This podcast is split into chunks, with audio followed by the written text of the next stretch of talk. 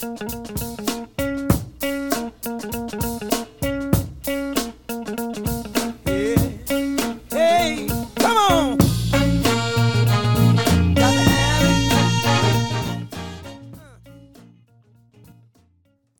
to the Kelly Patrick Show. Thank you so much for tuning in. In today's episode, I am joined by Brian Phillips. Brian is a black belt under Professor Scott Smith at Gracie Jiu Jitsu of Kentucky. Really appreciate Brian joining me today. If you enjoy the episode today and you want to support the show, please specifically send me some health insurance referrals for individuals who are going on to Medicare. That would be my ideal referral. Uh, normally, it would be either in Kentucky or the state of Florida, but I'm actually licensed in 14 states. So that would be my ideal referral. If you want to support the show, please send me some referrals. Here are the details for the other sponsors of the show. The title sponsor of the show is Louisville Combat Academy, located at 7908 Beulah Church Road, Louisville, Kentucky 40228. They have a great MMA program, but also, even if you aren't planning on fighting in the cage, they have a great jiu-jitsu program for adults, female-friendly classes, and a great kids program also. Check out Louisville Combat Academy. Heidi Solars Coots. Heidi is a licensed clinical social worker and licensed clinical alcohol and drug counselor, specializing in treating anxiety, depression, trauma, and addiction with a mindful and holistic approach. Heidi is actually my mother, and I can attest she is a saint. Call her at 502 457 1823. Virtual and telephonic appointments are available anywhere in the United States. Veercast Digital Media. Veercast Digital Media at veercast.com. Matt McCarthy runs Veercast, and he is also the producer for The Kelly Patrick Show. They do video production, aerial drone photography,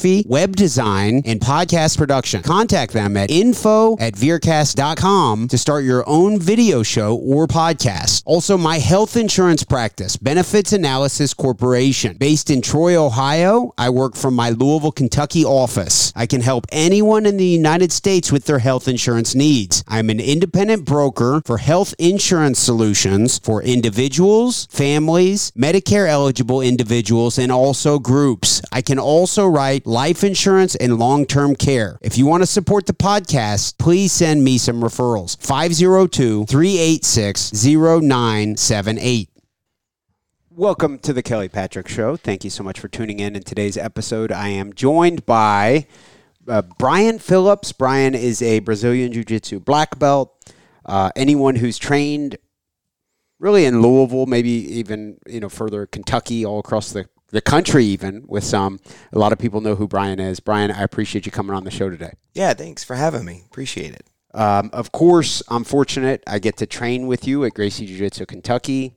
I think you actually taught one of the first Jiu Jitsu classes uh, Yeah. that not only I attended in 2016, but that both my kids attended in 2014 when they started two years prior to me. So you've been a big part of my personal journey, and I know that that you have uh, impacted not only me and my family, uh, but a lot of other people through the through specifically teaching jujitsu consistently. Yeah, well, likewise. And uh, you know, I I remember you for a couple years. We, we talked about this not too long ago. You were an observer. You know, just bringing your kids in like many parents do, Yep. and watching from the sidelines. And then one day you decided to do it. Yeah. And uh, rest is history, right? I guess so. Yeah, it's funny how that works because uh, thinking back, I was not thinking I could be doing this. right.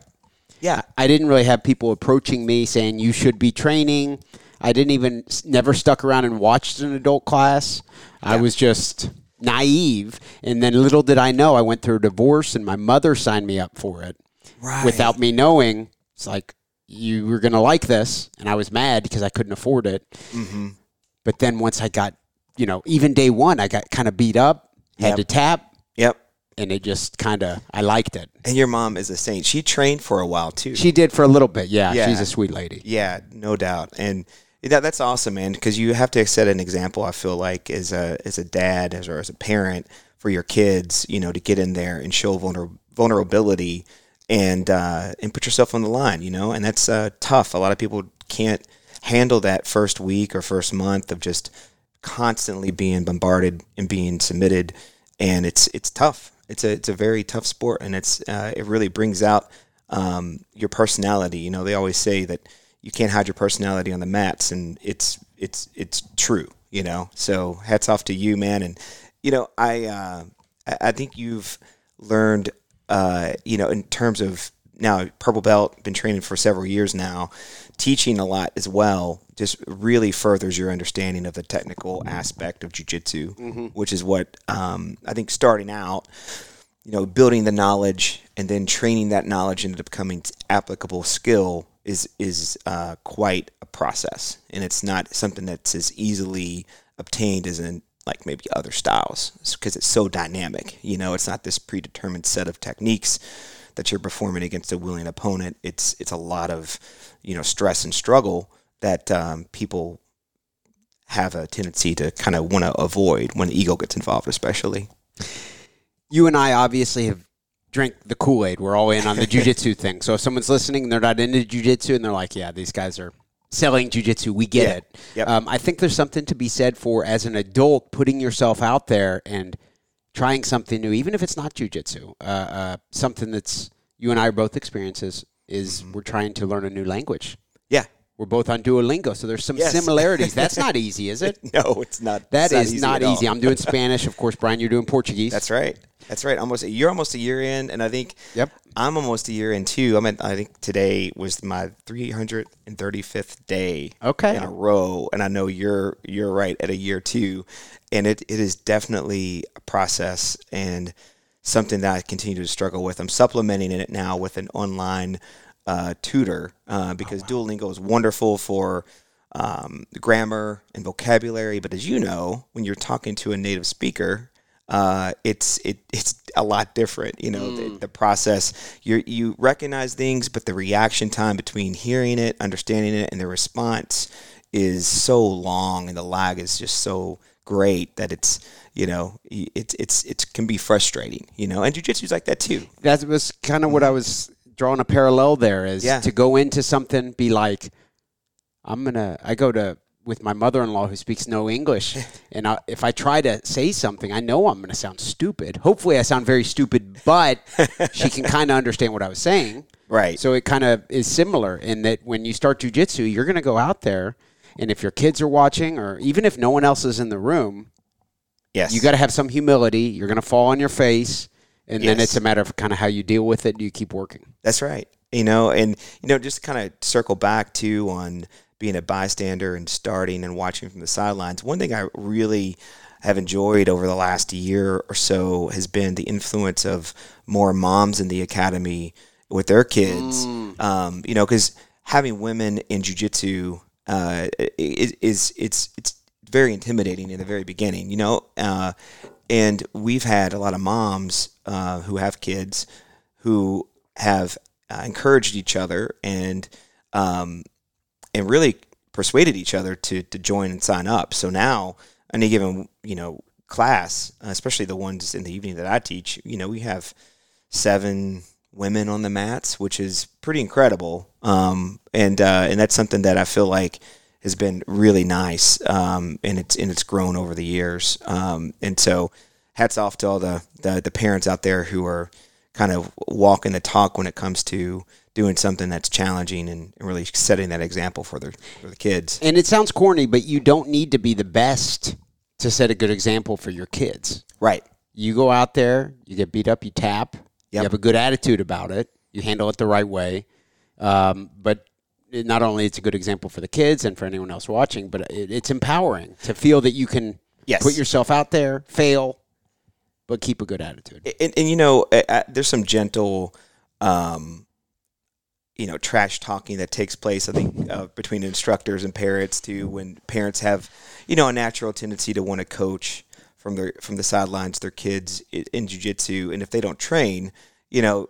As an instructor, you you you want to go over sometimes, and I do this from from on occasion. I know you do too, and just say, hey, you know, i- if you really want to help your kids with jujitsu, sign up for classes, and and then and then you can speak intelligently about it. And I was talking to you know Professor Smith Scott, you know the owner about this the other day. It's it's it's and it's also when parents are coaching from the sidelines. If the other if the kid of the other um, uh, their opponent, if the parents aren't there, then it's then it's one parent ganging up on the other kid along with their kid and it's then the other kid who doesn't have the parent there for whatever reason maybe they're out doing running errands or whatever you know they're they're left looking at you as an instructor like well can you coach me? Because my opponent's getting coached and i feel like i'm at a loss here. So anyways it's uh we try to have that that that conversation like you know look this isn't the world championships. This isn't the Mundials just let your kid have fun and let this be a playground for your children uh, and, and, and they'll grow and they'll, they'll deal with struggle they'll deal with adversity and and let them figure it out on themselves because you aren't always going to be there when your kid has a, uh, a a challenge and they need to have that those mental tools and skills um, to develop that in a safe environment that'll be ap- uh, applicable to other areas of their life you know so Sure. try to avoid the helicopter parenting Yeah, a lot of um, challenges. I know you've been teaching kids jujitsu for how many years? I started teaching martial arts to kids when I was 16, and it wasn't jujitsu in the very beginning. Um, but at the time, I was taking a style called Shaolin Kempo Karate, and I was needing a summer job basically as a high schooler. And at the time, I had been training at that point martial arts since I was nine, and started first teaching kids, and it was kind of baptism by fire, right? Um, drinking from a fire hose, however you want to call it. And fortunately, over the years, I've had some very good mentors uh, and uh, instructors who have been very exceptional at teaching uh, kids. And so uh, that's something that's been honed over the years. And I feel today, um, my first jiu-jitsu class teaching kids was in probably in my early 20s.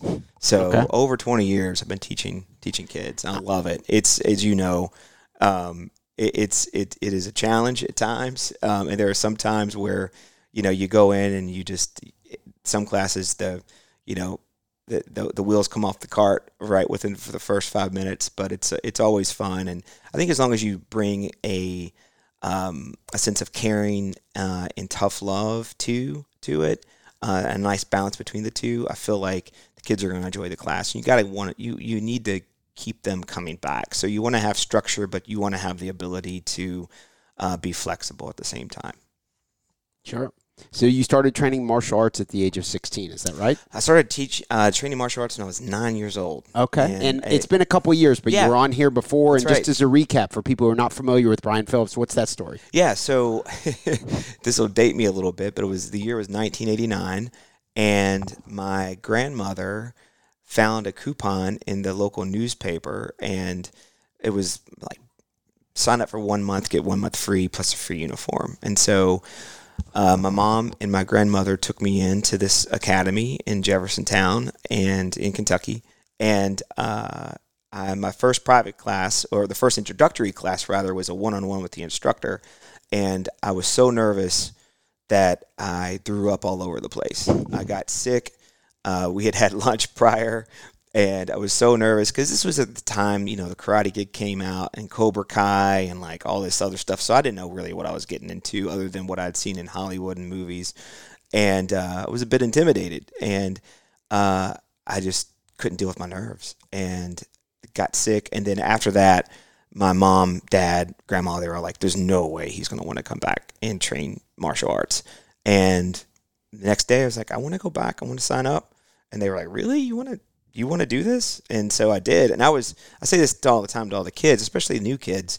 I would be the last, if you, if you would have lined up all the kids in my class, I would probably be, or I would have been one of the ones that you would have said, you know, there's no way he'll be a black belt one day. There's no way he's going to last. I was overweight. I was clumsy. Were you overweight as Yeah. a kid? I was. I was very overweight, and I won't say I wasn't obese, but I wasn't like you know uh, in in a swimmer's build. Let's just put it that way.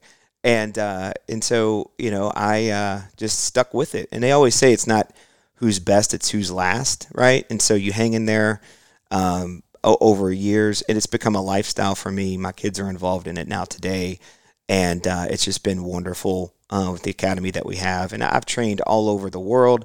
uh, many different academies, and they all have their great things. But there's, for me, there's no place like home.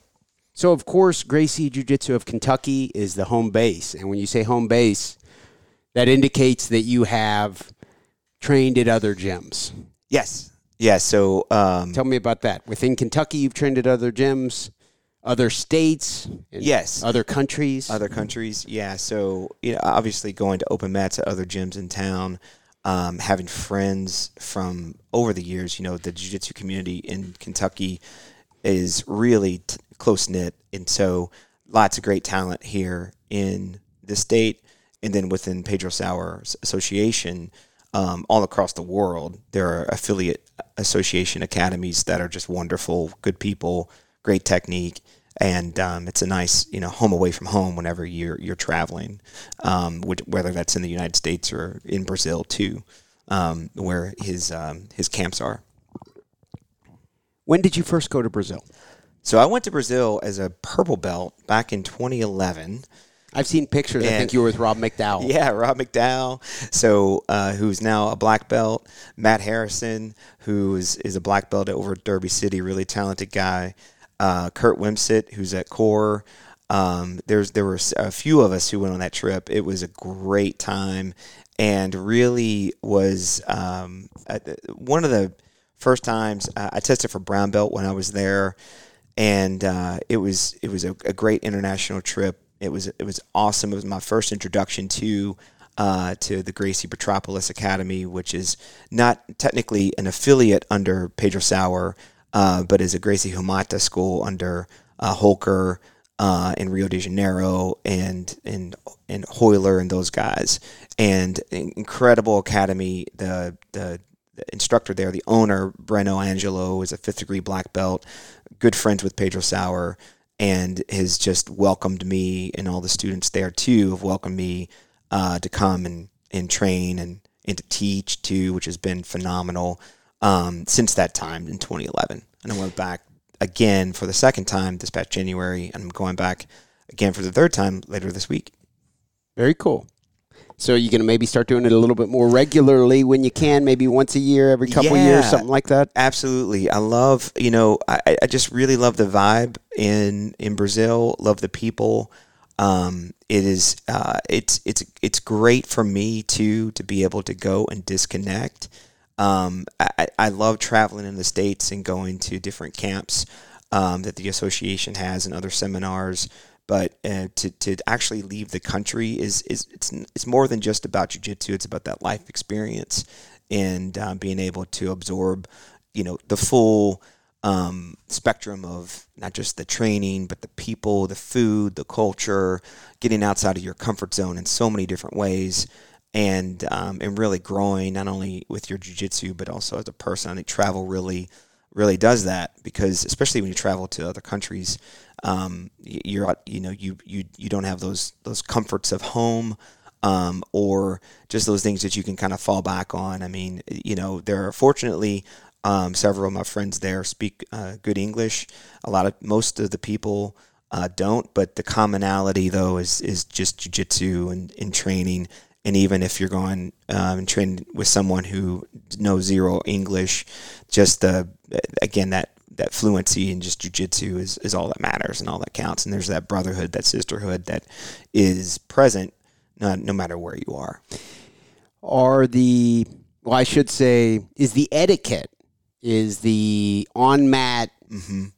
uh, actions of the people in Brazil. You go into a jujitsu class. Is it pretty similar to what we experience here, Mm-hmm. or a little rougher, a little bit uh, uh, different in any ways? Sure. So I can I can only speak to my experience. Um, I know others have been to Brazil and may have different um, uh, different experiences there, but for me, uh, the the formality is still is very similar in terms of class structure um, and the on the mat etiquette uh, is very very similar. So you know the the warm ups are uh, it, the, the class structure is pretty much the same as far as you know um, bowing, um, warming up for 15 minutes. That doing the warm ups that are somewhat related to or completely related to the technique that you're going to be learning.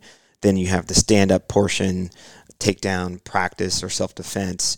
Then you have the uh, actual on the ground instruction um, from different positions, and then you have the rolling portion as well.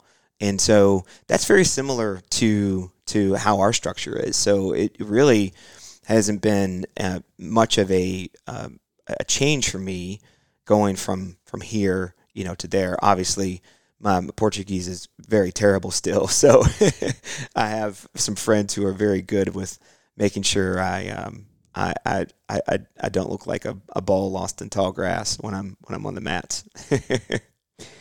there was a post related to our episode today, and we had some people from the academy Yeah. who ma- uh, commented some questions. oh yeah, yeah, yeah. so I'll sure. navigate through these. Sure. First, first and foremost, Brandon Pledger asked, "Will I ever get my Gracie Jiu Jitsu rash guards? Will he get his rash guards at some point?" Yeah, I hope so. I, ho- I really hope so. Um, you know, these things are, are like uh, a solar eclipse. They only come around ever so often. So uh, get it while you can. And uh, I've heard that they're on their way, probably on a slow boat from China. But um, hopefully he'll get it here very soon.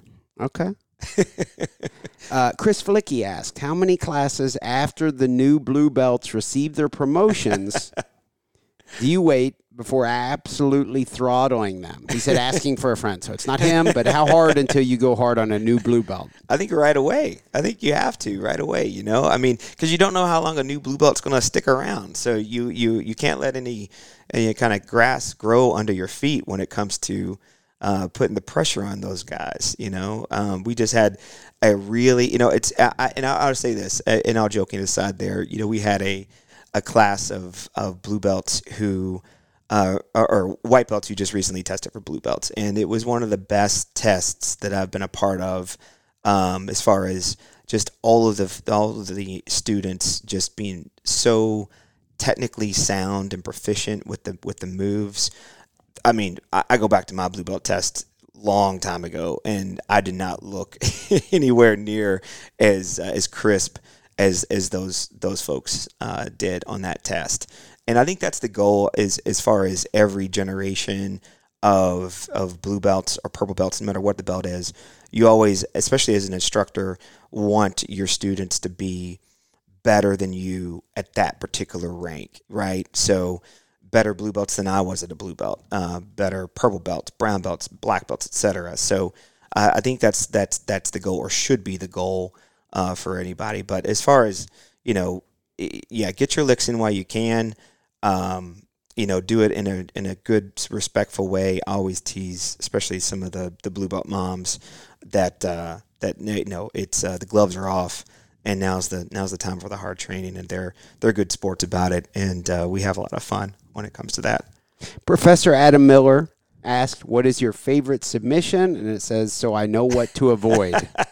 so Adam knows what submission to avoid. What is your favorite? Uh, I'll just say this. So, uh, you know, there are levels to this. Um, I, I would I would be very fortunate to be ever put in a position where I could even get close to landing a submission on Professor Adam Miller or even Professor Smith as, as a black belt uh, who's been a black belt since 2016. Those guys, Professor Miller and Professor Smith, have been black belts a lot longer than me and uh, it's it's a matter of survival when I when I face those guys. But to, not to dodge the question, to get to the question, uh, anything with uh, strangles is is what um, I really love and enjoy.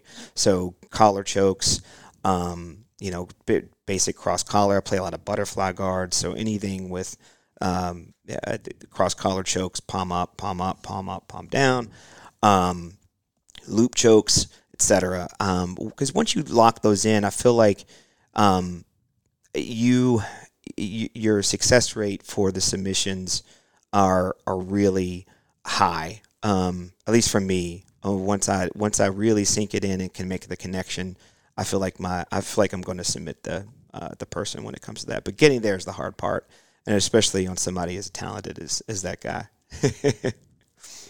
Ken Tran asked, "How has your game evolved from when you were a blue belt to a purple, hmm brown, and now, of course, black? How has your game man. evolved? Because what I see now is Yeah. a, a- and I'm not just blowing smoke, a finished. Mm-hmm. You know, you you you not only ha- can do a lot of different things with your game, but you're really good at teaching those Yeah. details. Actually, like you, I teach kids jujitsu, but Yeah. like seeing you teach an adult class, that's like a graduate. le- That's a different level of, Sure. of of stuff. But how has your game evolved over time through the different ranks?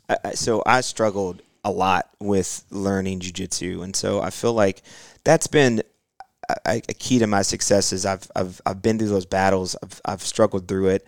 I've had to really step back and analyze not just how to do the technique, but why the technique works. And so, you know, from white belt to blue belt, it's this accumulation of different different techniques, and you're working them almost in a static environment against somebody who, you know, you're training, you're practicing them against somebody who is a very cooperative opponent, right? And so, um, from white to blue belt, it was just learning the letters of the alphabet, right? And then once you get to blue belt, and then blue belt to purple, you're camping out a long time, and then you're trying to uh, really stress test those techniques in an environment against a resisting opponent, and uh, and understanding like how to make the movements occur uh, in harmony with your breath, so your physical exertion uh, doesn't uh, outpace uh, the uh, intensity of the match in terms of burning out quickly. You know, a common example of this is when you're applying a strangle or choke, you hold your breath, you know, to finish it, and you see it happen all the time on the mats with with adults, white belts, and even blue belts, and then. You know, it's it's almost the equivalent of a missed punch in boxing. You can only have so many of those missed punches before you just wear yourself out, right? So you have to make all of those all of those things count. And you know, I know a lot of people like to roll and train, but drilling is a very important part of it, especially at blue belt. And the better you look at drilling, then the better you will be, in my mind, uh, in terms of applying that that technical soundness and that proficiency in uh, against an opponent who is resisting you. And so, um, one of the things too is as you get to purple belt, brown belt, and black belt, I feel like is is understanding you know how to make your whole body work together, and understanding uh, how to finish uh, your opponent, right? Because you're taught from the very beginning, take the fight to the ground, get past the legs, go through the different pins and submission uh, or positions, and then uh, in the fight uh, with the, with a strangle or a, a submission like an armbar. Um, and that's a lot for somebody to do under pressure and under stress. And um, I feel as, as a black belt now, it's more of understanding really the intricacies of of how you make things work. So you know, just a quick example: armbar, understanding how to use your legs independently to control somebody so they can't stack you and so they can't posture in order to escape um, and to be heavy on the head with the, the leg that's over the head and then with the leg that's on the torso applying enough pressure to push such that they can't get close to you and then squeezing the knees and understanding at every every aspect of the technique how it should work and th- then your success rate goes up. And that takes so much time uh, and that's something that you're not going to master from white belt to blue belt. It really wasn't until you know brown belt that i really started to to focus in on um, okay now i know have a, a good encyclopedia of moves. Now let's scale those back and really focus on honing um, them and how they should work against resisting opponents of any any size and skill level. It's interesting because we all have certain submissions that come a little bit more natural to us, and then some that aren't natural at all. So mm-hmm. I always think of my friend Jamel Muhammad, our friend Jamel Muhammad. yeah yeah He's not real tall. You know, I think he fights at 135, 145 pro as an MMA fighter. But he won one of his most recent MMA fights with a real nice triangle off his back. And I think he's mm-hmm. five four, five five, something like that. Mm-hmm. And so I said to him afterwards, like, I'm almost 5'10, and I say that I'm too short for triangles. yeah yeah Jamel, how how Yeah. does that work for you? Because it looked great. He did it very technical, and he said he just would try it for years, and then somewhere around purple belts, that kind of started clicking, and his triangle game kind of. I don't know if he could even put it into words more than years on the mat, and then kind of it started working. Yeah, you know, and he's a very skilled um, black belt and just awesome guy. And you know, it, with with triangles, especially, you know, there's there's just so many different things that can go wrong well, with any technique, but especially with triangles, um, especially against somebody who's resisting you. Um, understanding the connection with the legs, the angles, um, controlling the head, uh, such that they can't, you know, keeping them in your power zone so that their head doesn't get above your hips. Um, all those things. We always, you know, always tell the kids, you know, keep the jack inside the box. The head pops out, you're you're gonna you're gonna lose it altogether, and then you have to, you know, struggle uh, to to to transition into something else. But yeah, I mean, that's another example of of a, of a technique that looks so simple, but there's so many different things and nuances that that come into play. Um, that uh, again, just time on the mat uh, is the is the only recipe for it. There's no magic pill that you can take or secret formula. It's just just just grinding it out. Professor Scott Smith has a question. Says, "Does your beard hold superpowers? if so, what kind? And can you say Worcestershire sauce?" And for the record, I believe Scott spelled Worcestershire sauce incorrectly. for those of you listening at home, I'm, I'm confident Scott spelled it wrong. Let me check. Yep, spelled it incorrectly. Incorrectly. Yes. Well, there you go. You know, I mean, uh, with the beard, um, so I would say that it, it does act as a as a shock absorber, uh, and it does allow me to uh, to to to prevent sweat from dripping on my opponents because it all gets absorbed. And I kind of wring it out like a t-shirt after working out uh, at the end of class, and it does uh, make me look probably a little tougher. Um, you know, uh, and so I'll take any advantage I can get on the mats. You know, there is for Worcestershire sauce. Um, you know, that's uh, that's that's a whole nother podcast. I feel like we could go into many different uh, uh, rabbit holes on that one. I had multiple other questions. It looks like a lot of them were kind of horsing around type stuff. So I don't even know. Some of these don't even make sense to me. Um, but to, to bounce around a little bit, that's kind of my interview style. Yeah. Over the years of teaching kids jujitsu, have you had any specific, specifically teaching kids? Because I know you also teach adults two days a week every week, Yeah, right? that's right. Okay, um, and you've been doing that for many years. Um, is there anything in particular that stands out to you as the most rewarding for you? hmm To, it doesn't even have to be a specific kid, but is it Sure. what, what's the most rewarding part of teaching kids jujitsu for you?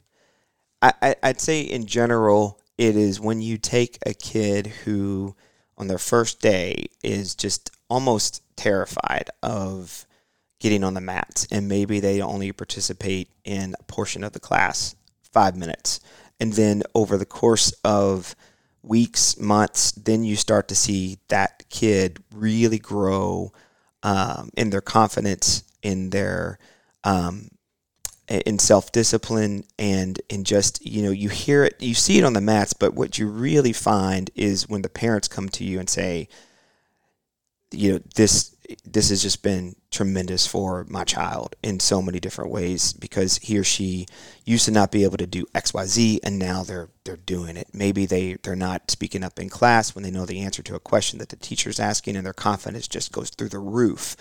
And you know all the techniques all the stuff is just surface level. It's those those deeper connections that take place that um, that I feel is, is most rewarding. And there was a time um, where I taught private classes to a kid who had uh, autism and had very um, uh, there's degrees to it of course and I'm not an expert in the field but I'd know enough to know that this kid and, talking to his mom did not like loud noises did not like um, to be touched, did not like to be in situations where there were bright lights or, or a, a lot of stimulation. And so, obviously, with jujitsu, there's a lot of you know contact. There's a lot of um, uh, stimulation, and so you slow pedal it, and it feels like almost in the beginning as an instructor, because you, cause, you know I was comparing it to how I teach other other people.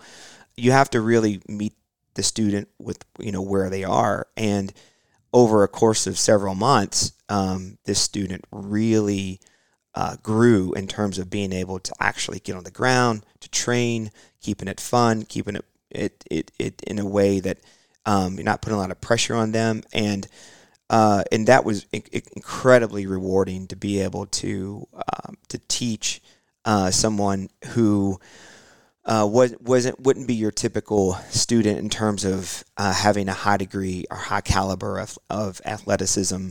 Um, and, and and for me, that that was just really really rewarding to be able to to work with uh, with people who have different types of challenges and to and to, to meet them where they are and to help build on those and and, and improve um, you know in, in their confidence um, and their self esteem you know all of that. And so that's that's been probably one of the best best things. It's hard. I mean you know it's it's it, takes a lot of mental exertion especially uh, when you teach I teach three kids classes and then I go into teaching adults and then you know we're training and so by the time like on a Wednesday I get there probably around 4:30 p.m. and I leave around 10 and then I'm just wiped by the end of the night Sure. and then you're you know trying to get to bed at night and you're just so amped up and it's like you one or two in the morning and then you're like okay I bet hopefully I can get to sleep but it's all worth it Okay, so same question, um, but for adult classes, Mhm. What's rewarding for you about teaching an adult jujitsu class? Yeah, so for me, with uh, with with adults, um, you know, because you're in there with white belts all the way up to brown belts, and so what I what I really love to do is um, take a simple concept and to teach the mechanics of it, of let's just say the upa, and understanding that the, it's a process that the, they're just not going to master this technique over the course of the next hour. Um, but then to be able to provide enough of of quality instruction to where no matter what rank is in that class, they're going to benefit from the technique, and then to be able to string it all together such that because for me, I like to make sure that the takedowns lead into the position wherever possible, that the position um, then relates to the submission that's going to be taught uh, and all of that working together is an, an, a nice provides a nice continuity in terms of how how best a, a, a student can learn. And so when I hear at the end of a class from white belts all the way to black belts, man, that was really awesome. That you know I got a lot out of this. Uh, you know I picked up some new details here. Um, and that just is, is is when it all works together in harmony. It, it it's really rewarding and that's what I try to strive for. I never go into a class um, blindly as far as I don't know what I'm going to teach. Or now there have been times where I've had a game plan and then it's scrapped within the first five minutes. So I'm a big time planner, and I like to make sure that I I have a, a very um, a solid approach to to teaching in a way that not only uh, demonstrates the mechanics but also um, the why behind we why we do things without overloading the students. Uh, and that's all a fine balance, of course. Um, so it's kind of more of a general answer. Um, I love too the the fact that we have a lot more women in the classes. That's huge um, to me because I feel like jujitsu is for everyone, but especially for women.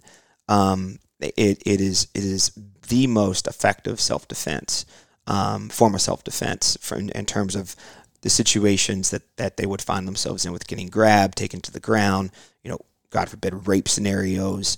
Um, I, I think, you know, if you can supplement jujitsu with striking or any art that provides this dynamic sparring aspect, um, is is going to make you a very well-rounded fighter. And um, for women, I think it's it's very important that um, even from the early age, my daughter, for instance, building that confidence. Your daughter, Caitlin, and, and Carla, in their training and getting exposed to you know these these situations to where they know how to handle themselves, and when they go out, you feel good about understanding that if they were to be in a situation, they have the confidence to be able to handle themselves, and at least enough to be able to get away from a situation. And um, and I feel like that equipping people with that self confidence uh, is is very very re- rewarding. a woman's program thriving is kind of evasive to gym owners. I don't know if that's the best word, but it's it's kind of something that everybody, all gym owners, I believe, want to have. Yeah, But it's difficult at times. You know, just you and I being, you know, grown men and you know Yeah. not the strongest guys in the world but you know having grown man strength is one thing and then getting on the mats average sized men getting in there fighting other men that's one thing Yeah. but you have a female who gets in there and the likelihood of a female sticking around in the world of jiu-jitsu just isn't Right. isn't uh, the same as for a male Yeah. uh, recently of course i'll leave people out here but christy Mm-hmm. meredith melissa we have a really good group of course morgan and dina Yeah. You know we've got a really good group right now of females training at the academy. Uh, what do you credit that to? I, I credit it to the community that we have with the the parents um, while they're watching their kids, and we're encouraging the conversation to take place amongst the different parents, and then you know one starts and it's a domino effect, and and that is is really hasn't been I don't I wouldn't say a we haven't directly marketed and advertised to uh, to women with about jujitsu, um, but it's been that um, I won't say peer pressure, but it's just been this. Hey, try it out. I'm going to be in class. You know, we're friends. Work with me, and it's this us as instructors facilitating. You know, I I, I always thought you know you needed to have a women's only program, and I think in some gyms that works really well. But I think in our gym, especially, that the women want to train with men. They want to train with each other.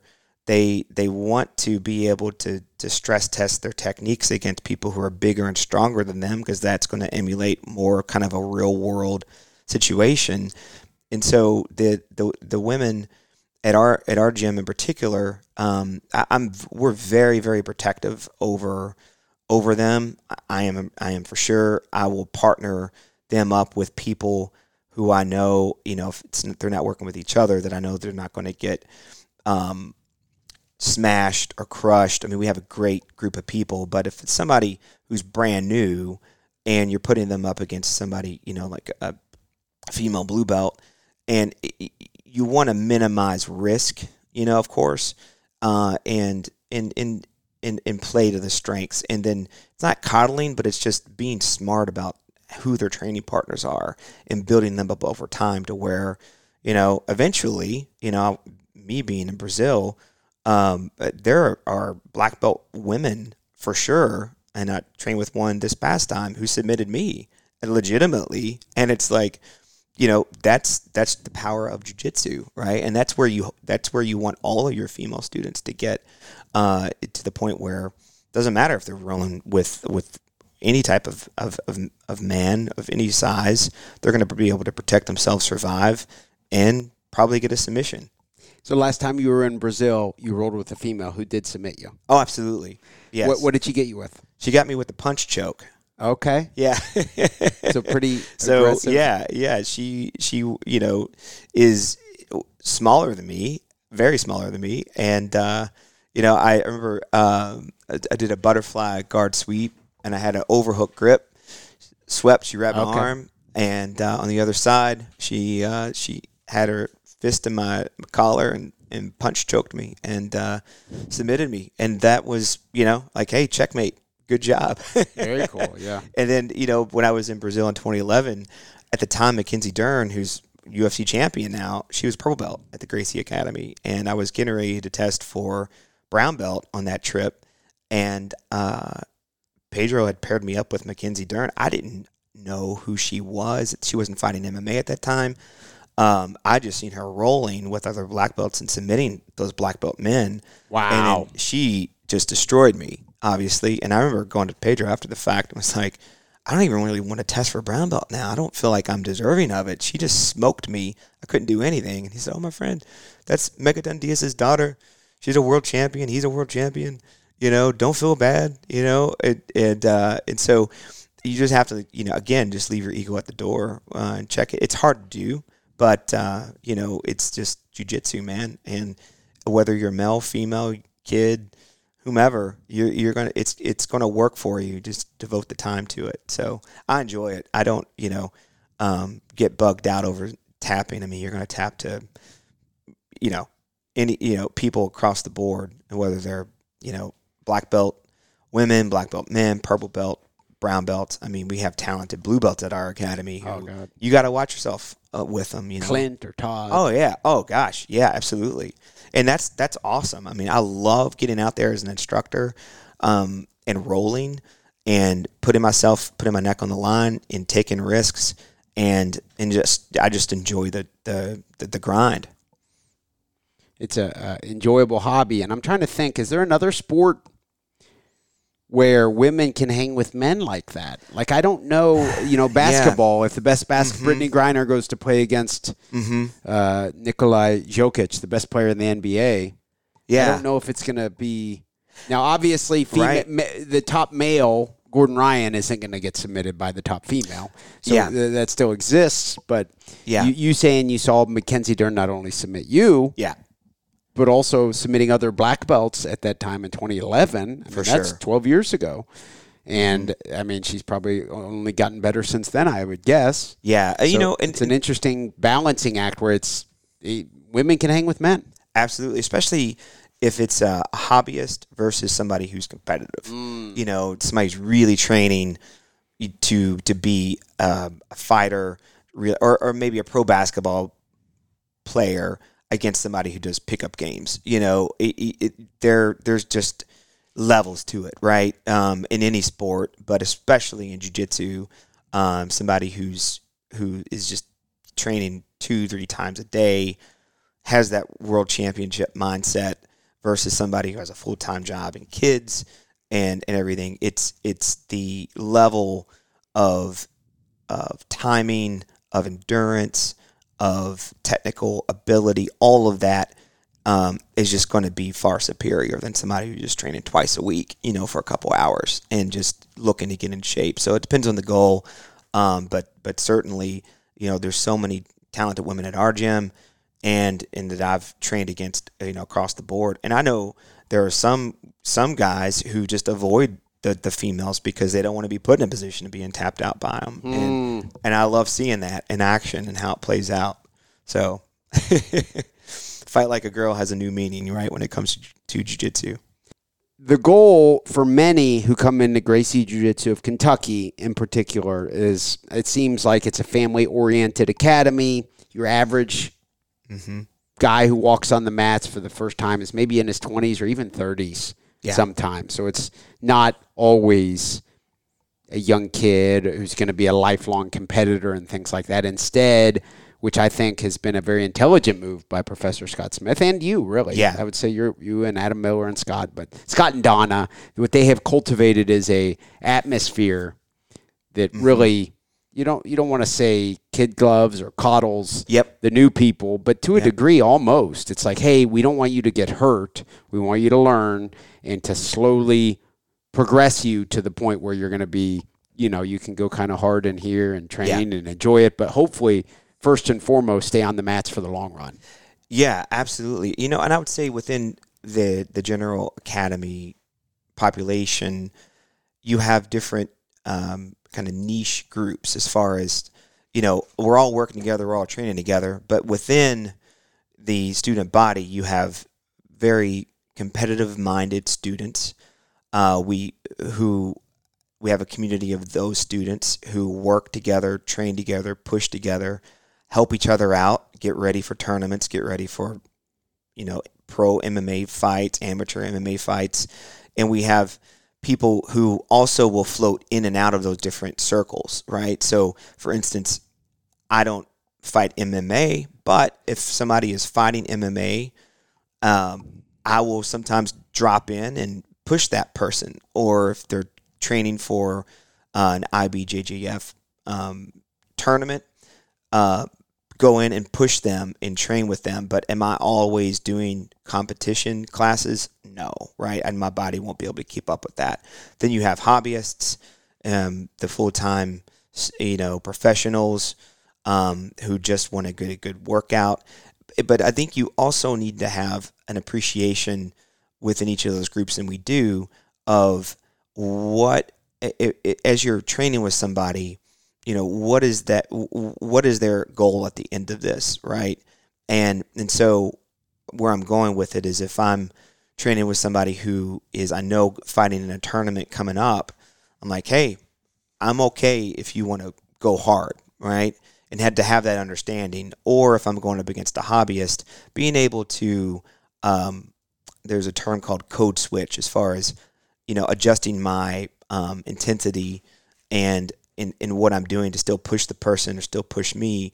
So we each get something out of that. And I feel like as long as you have that understanding, and it's up to us as leaders of the academy to make sure that our students recognize that you're not going to go full throttle across the board against, you know, if you're a 20 year old going against somebody who's in their 50s, right? Like adjust your intensity accordingly. And it's not that you're not being able to get something out of that. It's just you may have to limit yourself in order to to improve. You know, um, maybe you're only working arm bars, for instance, against that person versus just trying to smash them all the time, right? And so, in terms of student retention, I feel like that's really helped over over time, being safe, um, and um, and it's worked really well, especially in the kids' classes too, and keeping folks around. What would your advice be to maybe a, a white belt who's listening, whether they're at Gracie Jiu Jitsu, Kentucky, or another you know studio somewhere else? Um, obviously, you know we know try to keep a good attitude. Don't Yeah. get too high. Don't get too low. Keep coming is important. Yeah. Um, but really, what would you say is the, the the main piece of advice? Because you, I'm guessing, Brian, you would say jujitsu has dramatically positively impacted your life. hmm without a doubt. Yeah, I, I- you know, I, I would say, um, don't put too much pressure on yourself. Um, in in as as a white belt, even as a blue belt. Um, obviously, I always say just find an instructor or an, or a group of instructors that you have a good chemistry with, and because if you have that chemistry, then eh, good things are going to happen. And because if you have good chemistry with the instructor or instructors, the leaders of the academy, that's going to trickle down into the student body, and you're going to have a good experience in general. And so, um, the more you can kind of train yourself to relax, to to be in, uh, put in bad positions and, tr- and breathe and stay comfortable, be, become an escape artist. You know, um, ask good questions, have a good attitude.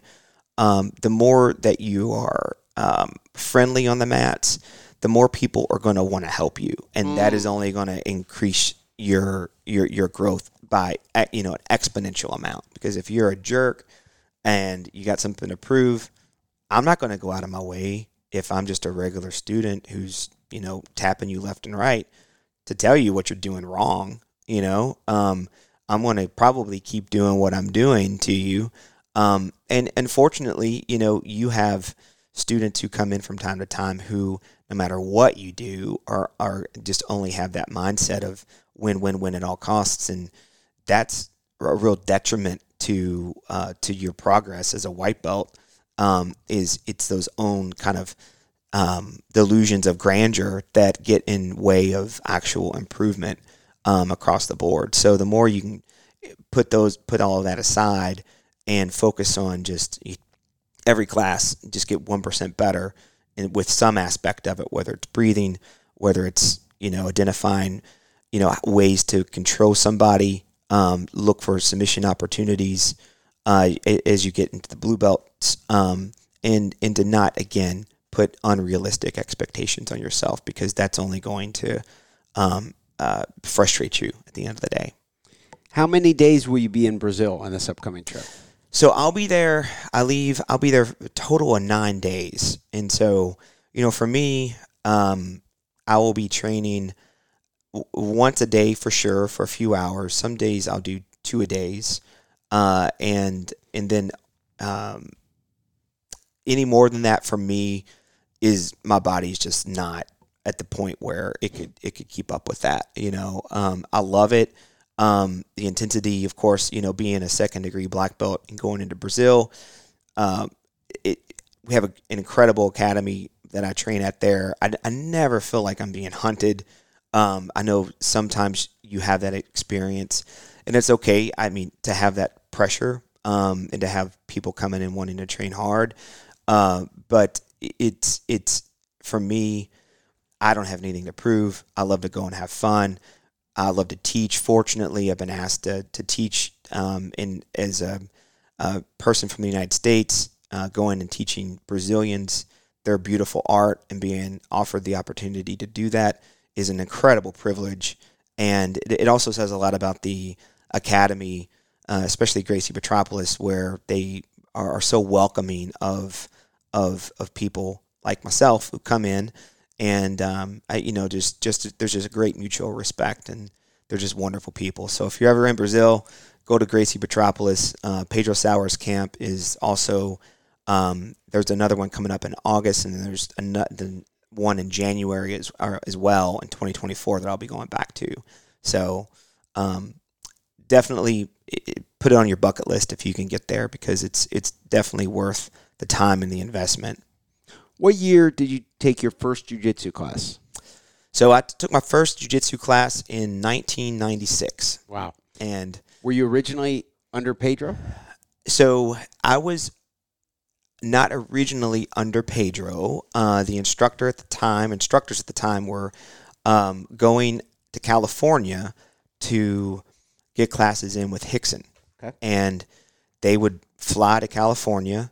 And this was in the mid '90s, of course, and Rickson was doing the Pride events, and uh, the first UFC, I believe, was in 1992.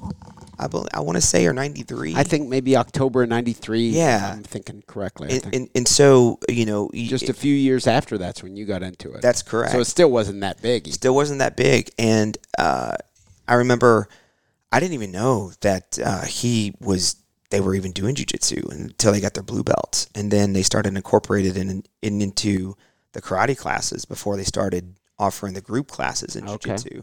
And my first class um, wasn't really a jiu-jitsu class. It was part of my karate class where the instructor put me down got mounted and said okay how are you going to escape from this? And no clue wore myself out and um, it really opened my eyes to i need to learn this stuff right? And uh, then of course once that happened uh, started getting the uh, gracie in action vhs tapes and watching all the challenge matches and just seeing these guys just tear apart folks who had no idea. And, there, and it really stripped away the mysticism of martial arts in terms of um, you, you know, everybody watches McDojo these days and um, on Instagram and see and, and people get caught up in this, uh, you know, again the mysticism of the techniques that if I touch you a certain way, you're going to fall and be incapacitated, and and the reality of it is that you know. If you go up against somebody who knows what they're doing, none of that stuff's going to work, right? and so Pedro Sauer was originally part of Rickson's association, and when Rickson was fighting and there were so many demands on his time, uh, he had his instructors who were part of his association do seminars on his behalf. And so Pedro Sauer came to Louisville and we loved anybody who's ever had a seminar with Pedro Sauer or seen his interviews. The, the, he's just an incredible human being all across the board, and who just happens to be really good at jujitsu, and has this um, um, personality and this way of life that just is is just attracts a lot of good people. And so um, I got my blue belt from Pedro Sauer in 1998, and then I took some time off for college life.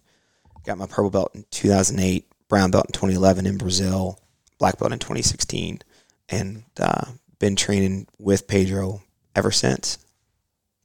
Okay. Do you have any goals when it comes to jujitsu? Yeah, so now, you know, for me, it's just really um, like I always say there's levels to this. It's it's just to be a better instructor to um, pass on all of the different um, techniques and principles that I've been fortunate enough to learn over the years directly from my instructors, from Pedro, from the Gracies, you know, I, just just to not be selfish with my techniques and with my time, and always try to go um, ab- ab- above and beyond for students because that helps me grow and that helps me get better with my techniques and uh, in my knowledge of jujitsu, the more I teach it. So teaching it is is is a big part of that. But it's also putting my neck out there a little bit. I would love to compete again uh, in the Masters um, at, at, some point. I don't know when that'll be, but uh, maybe when my kids get a little bit older. But I, I got the I got the itch to compete again, and um, and I would love to do it on the world stage in Brazil at some point in the future. That's that's on my bucket list too. Have you ever attended a jujitsu seminar? and in hindsight, you look back on it and you're like, man, that was weird or any martial arts seminar. And it's a story that you could tell on air. Sure. Do you have anything for me? I have a feeling. I don't know which direction it'll go, but I have a feeling you have a good answer. Let's, hey, let's hear what you got. Yeah. So I will, I will say it with much respect to Megaton Dias. Uh, but uh, my first jiu-jitsu seminar as a white belt was uh, Megaton Dias, who came to uh, an academy in Evansville, Indiana. And um, I think ahead of time, the backstory was that – uh, they wanted a really hard training camp, right? So they wanted a seminar that was going to be brutal, going to be challenging, and uh, Megaton delivered on that. so, you know, I've since met him, and he's a wonderful guy, so friendly, so nice, incredibly talented. He's a coral belt now, but at the time, uh, he was, I think, even a world champion back in the mid '90s, and uh, this first technique that he demonstrated was just the self defense rear choke from behind, grab the arm, hip throw, and uh, he threw me so hard that it uh, I chipped a tooth and knocked uh, about knocked the wind out of me. I thought I'd broken a rib, and uh, I was like, it just put such a bad taste in my mouth. I mean, the first day of the seminar, we had probably 60 students in there, and then the by day two, it was so brutal and so hot because it was the middle of July, and they turned the air off. We were in like this big metal building. It was hot. It's probably 85 degrees on the mats in there. Day two, we probably had maybe 20 people, I would say. And uh, but it was it was eye opening in the sense that the stuff that he taught it was a lot of techniques, but it, it really made me appreciate man this stuff works and there's so many different layers. I really want to get involved in this, and you know, I wouldn't technically want to do that type of training uh, full time. I mean, and I was 16 years old then, right? So I could I could keep up, but I can't imagine now at my age, and I'm not old, but I'm not young either, going through that same level of um, of uh, of intensity and as a gym owner, there's no way you would have a sustainable business if that's the type of approach that you had across the board. And he doesn't have that approach. I mean, I've been to his academy in Phoenix, um, and I've talked to him since then and shared even this story with with him. Uh, and he has an incredible academy, a very successful association too. And, uh, and and he's he's wonderful. But that was my first exposure to a seminar, and then of course on the heels of that, uh, being with Pedro, I was like, my gosh, this is this is exactly what I want. This is the type of uh, personality that I'm seeking out, and it's not, you know, again, soft or whatever. It's just it, it, it's this whole holistic approach to jujitsu um, and how it applies to all aspects of your life, not just the fighting aspect that really appealed to me too. In addition to just effective techniques. I'm a purple belt. If a new person comes into class, they say I've been to two or three classes. I'm new maybe they're an 18 year old kid. They look athletic. Yeah. For me, that's a fun when they're ready to free train. Yes. That's an exciting role because it's not ever, for me at least, easy, easy. Yes. Young athletic guy to submit. But if you have more experience, normally you can. So there's many different degrees of a new guy walking into the gym. Mm-hmm. And going with someone who's been doing it longer. Do you have any stories? I don't know if it'd be a Gracie, Gracie challenge, guy off the street, any exciting stories related to you training with a new person? So I, will I'll, I'll tell one. Um, when I was um, teaching karate and, and, I was a blue belt in jujitsu at the time, I had a student um, who had left and I and, and, went to Florida for a period of time and, and learned this other style. Came back and I remember my instructor at the time saying uh, he wants to have a class with you and I'm like, okay, good. I would love, you know, I taught him private classes before. Love to. He's like, no, no, no. He wants to basically put his style against your style. He wants to have a fight. And I was like, oh, okay, it doesn't really sound like him, but that's what he wants to do. And uh, and so I said, okay, well, we'll do that. He's like, but I, my instructor at the time said, I want to video it. Okay. And so um, we uh, we schedule it. It's on a Saturday. It's after hours, and we're in the back room of the the academy. And uh, you know, a blue belt at the time. I just know close the distance. You know, set up with strikes, kicks, close the distance, take them down, get submission, um, and um, and and trust in your technique. And uh, that's what I did repeatedly to him over the course of the next hour. And he left and he never came back. And uh, so that was that was one of the one of the things that uh, that that quickly humbled him. I feel like, um, but again, it just shows the power of jujitsu. And then you know you occasionally get people you have to they don't tap, and so you put them unconscious. Uh, and, and so you know that that I've done that on, on numerous occasions as well. And you get kids who come in and they uh, they're young, um, they they want to test themselves, which is fine.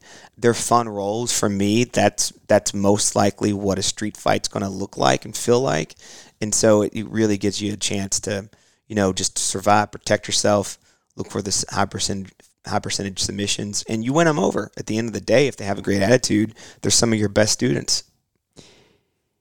Under the age of 16, have you ever choked a kid unconscious?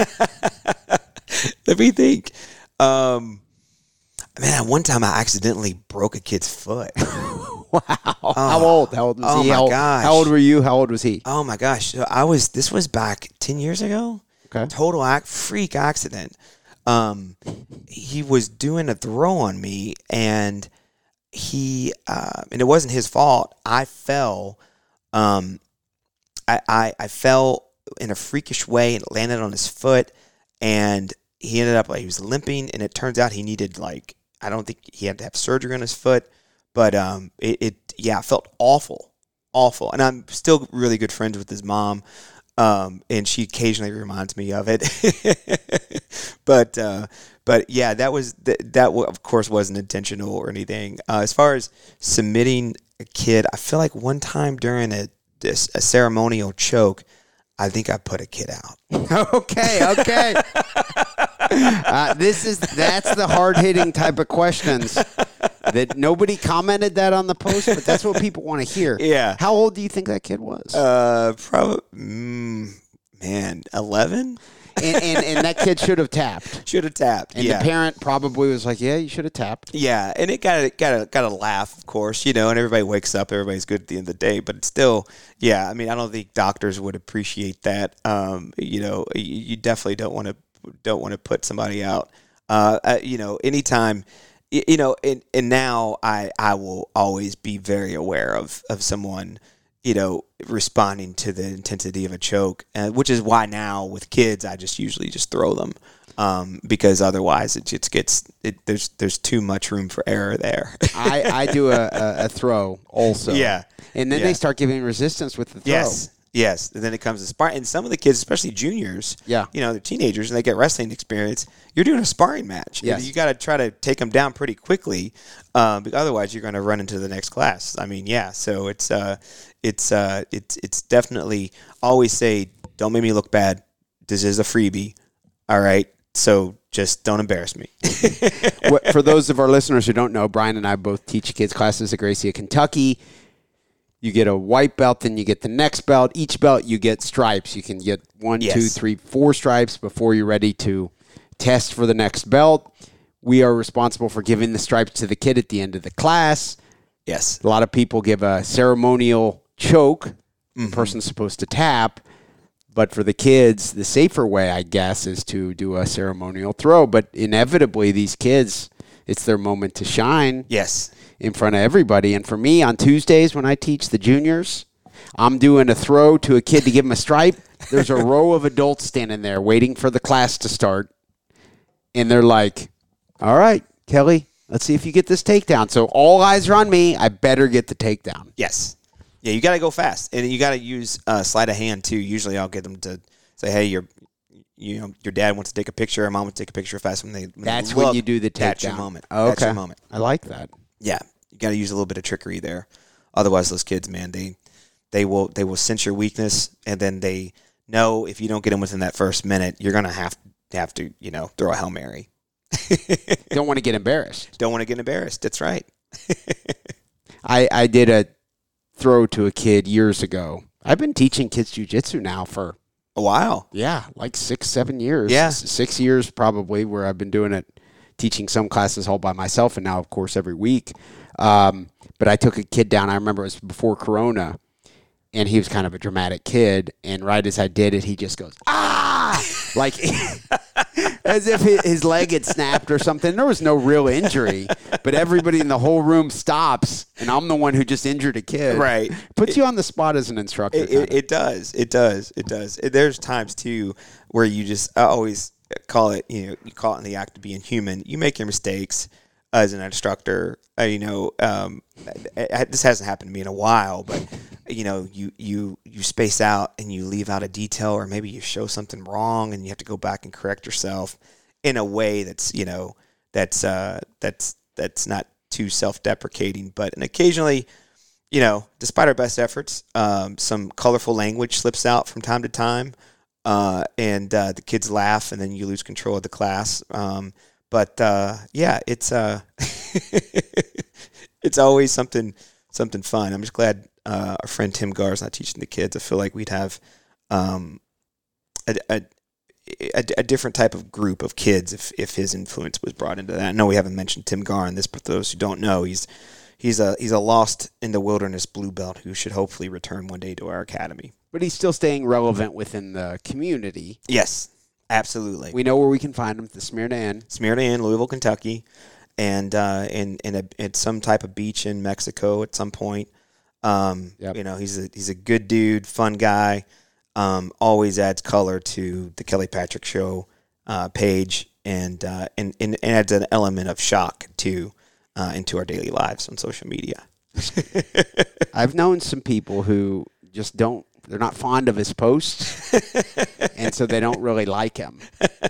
And then if you know his name comes up, they try to avoid talking about it. They they they're like, "Hey, man, you talk about the kind of like Daryl Ray." That's the kind of a legacy you want to have, though. I feel like, right? I Yeah. Mean, if if you, you you can't please everybody, and nor should you try to please everybody. So be yourself, and uh, you know, and yeah, Ray, Daryl Ray's the same way, right? I mean, at the end of the day, there's no false pretenses about that guy. Um, well, you could probably argue that somewhat, but y y what you see is what you get, and I have a lot of respect for that.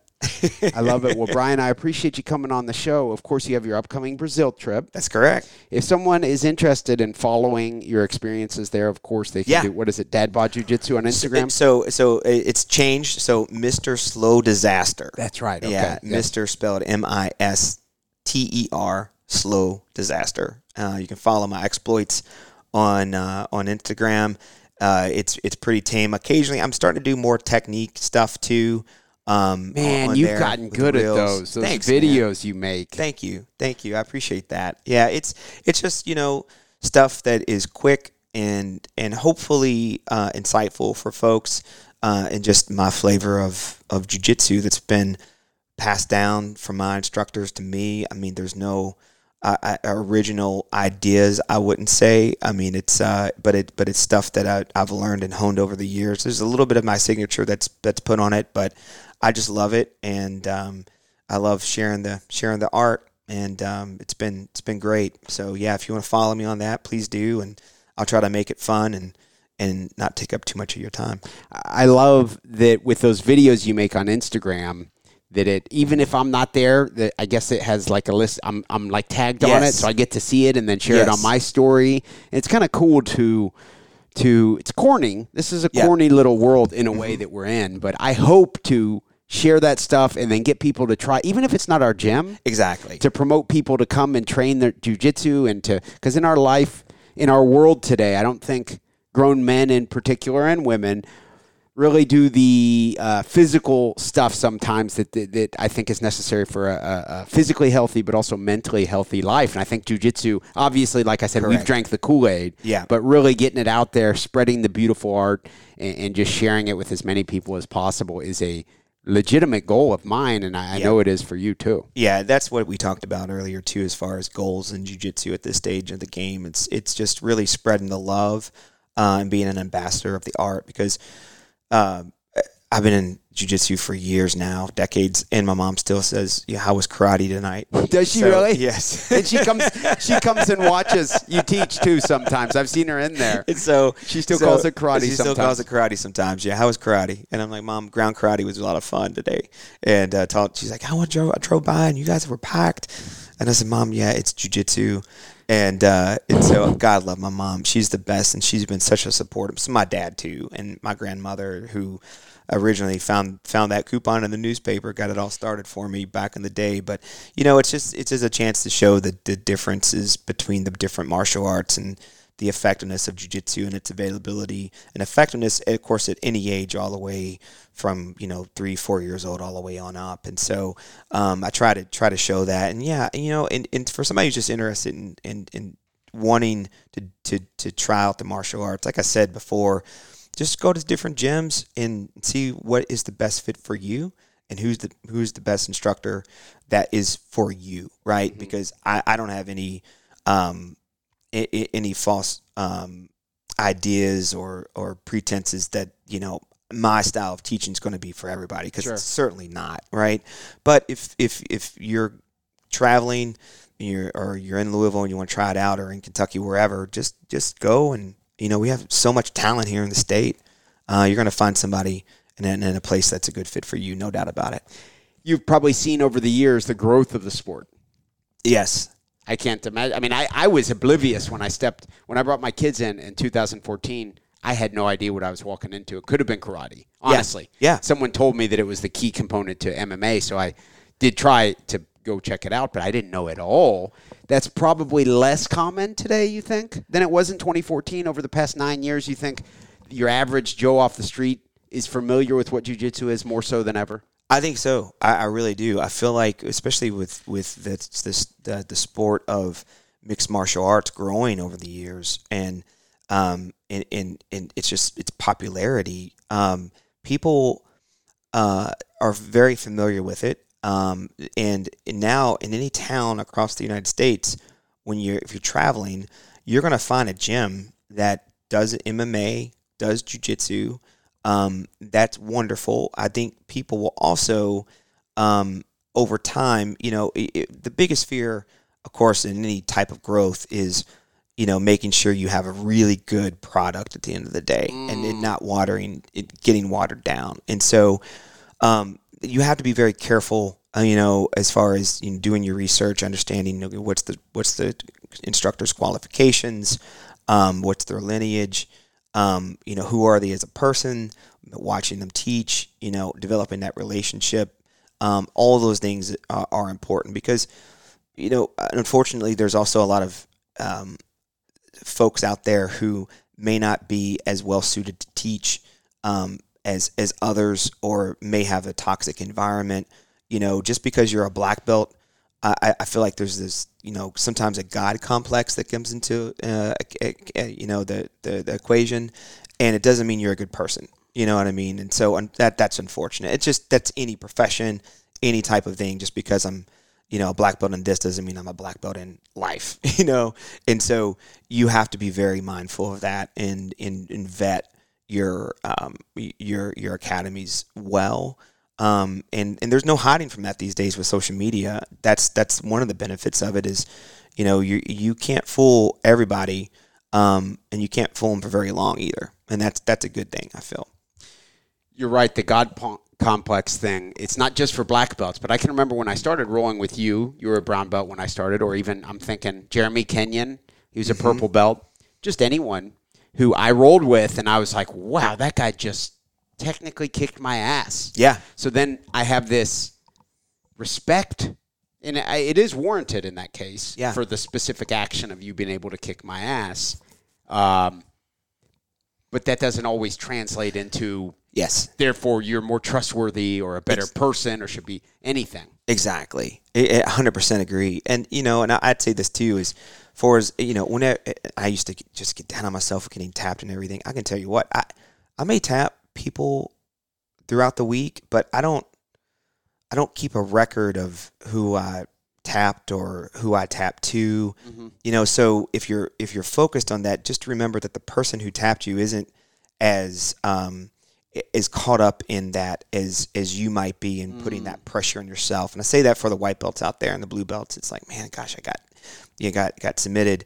It's you know, it's not always something you did wrong. It's give credit to your partner for doing something correct um, and, and and landing it on you. And the better attitude you have, the more likely that person's going to be to share what they what they did to you. And but if they're you know it, they can be a black belt and still be a terrible person. And um, you know I've ran into people like that before uh, in my travels, and you know you you don't want to stay in, in in their circles for very long because it's it's it's it's going to um, result in, in in just a bad experience for you. You're not going to have a good, and that's any any martial art, not just jujitsu.